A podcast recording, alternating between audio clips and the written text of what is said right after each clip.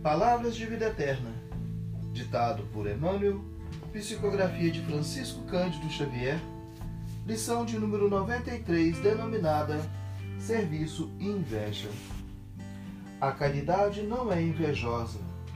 Epístola de Paulo, escrita aos Coríntios, em seu capítulo 13, versículo 4.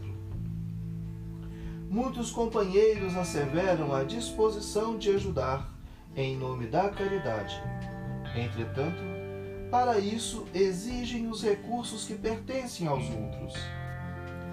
Querem amparar os necessitados, mas dizem aguardar vencimento igual ao do colega que lhes tomou a frente na organização de trabalho. Declaram-se inclinados ao socorro de meninos desprotegidos.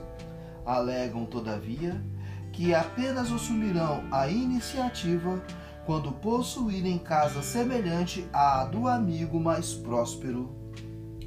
Afirmam-se desejosos de colaborar na construção da fé, amando e esclarecendo a quem sofre.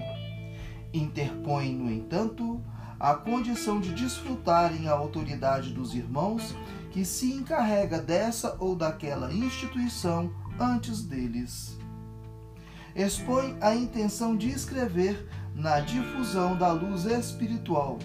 Contudo, somente entrarão em atividade quando dispuserem da competência de quantos já desprenderam larga parte da vida na estruturação da palavra escrita.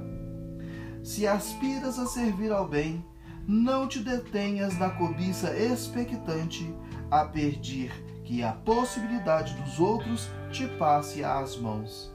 A caridade não é invejosa. Façamos nossa parte. Paz e luz.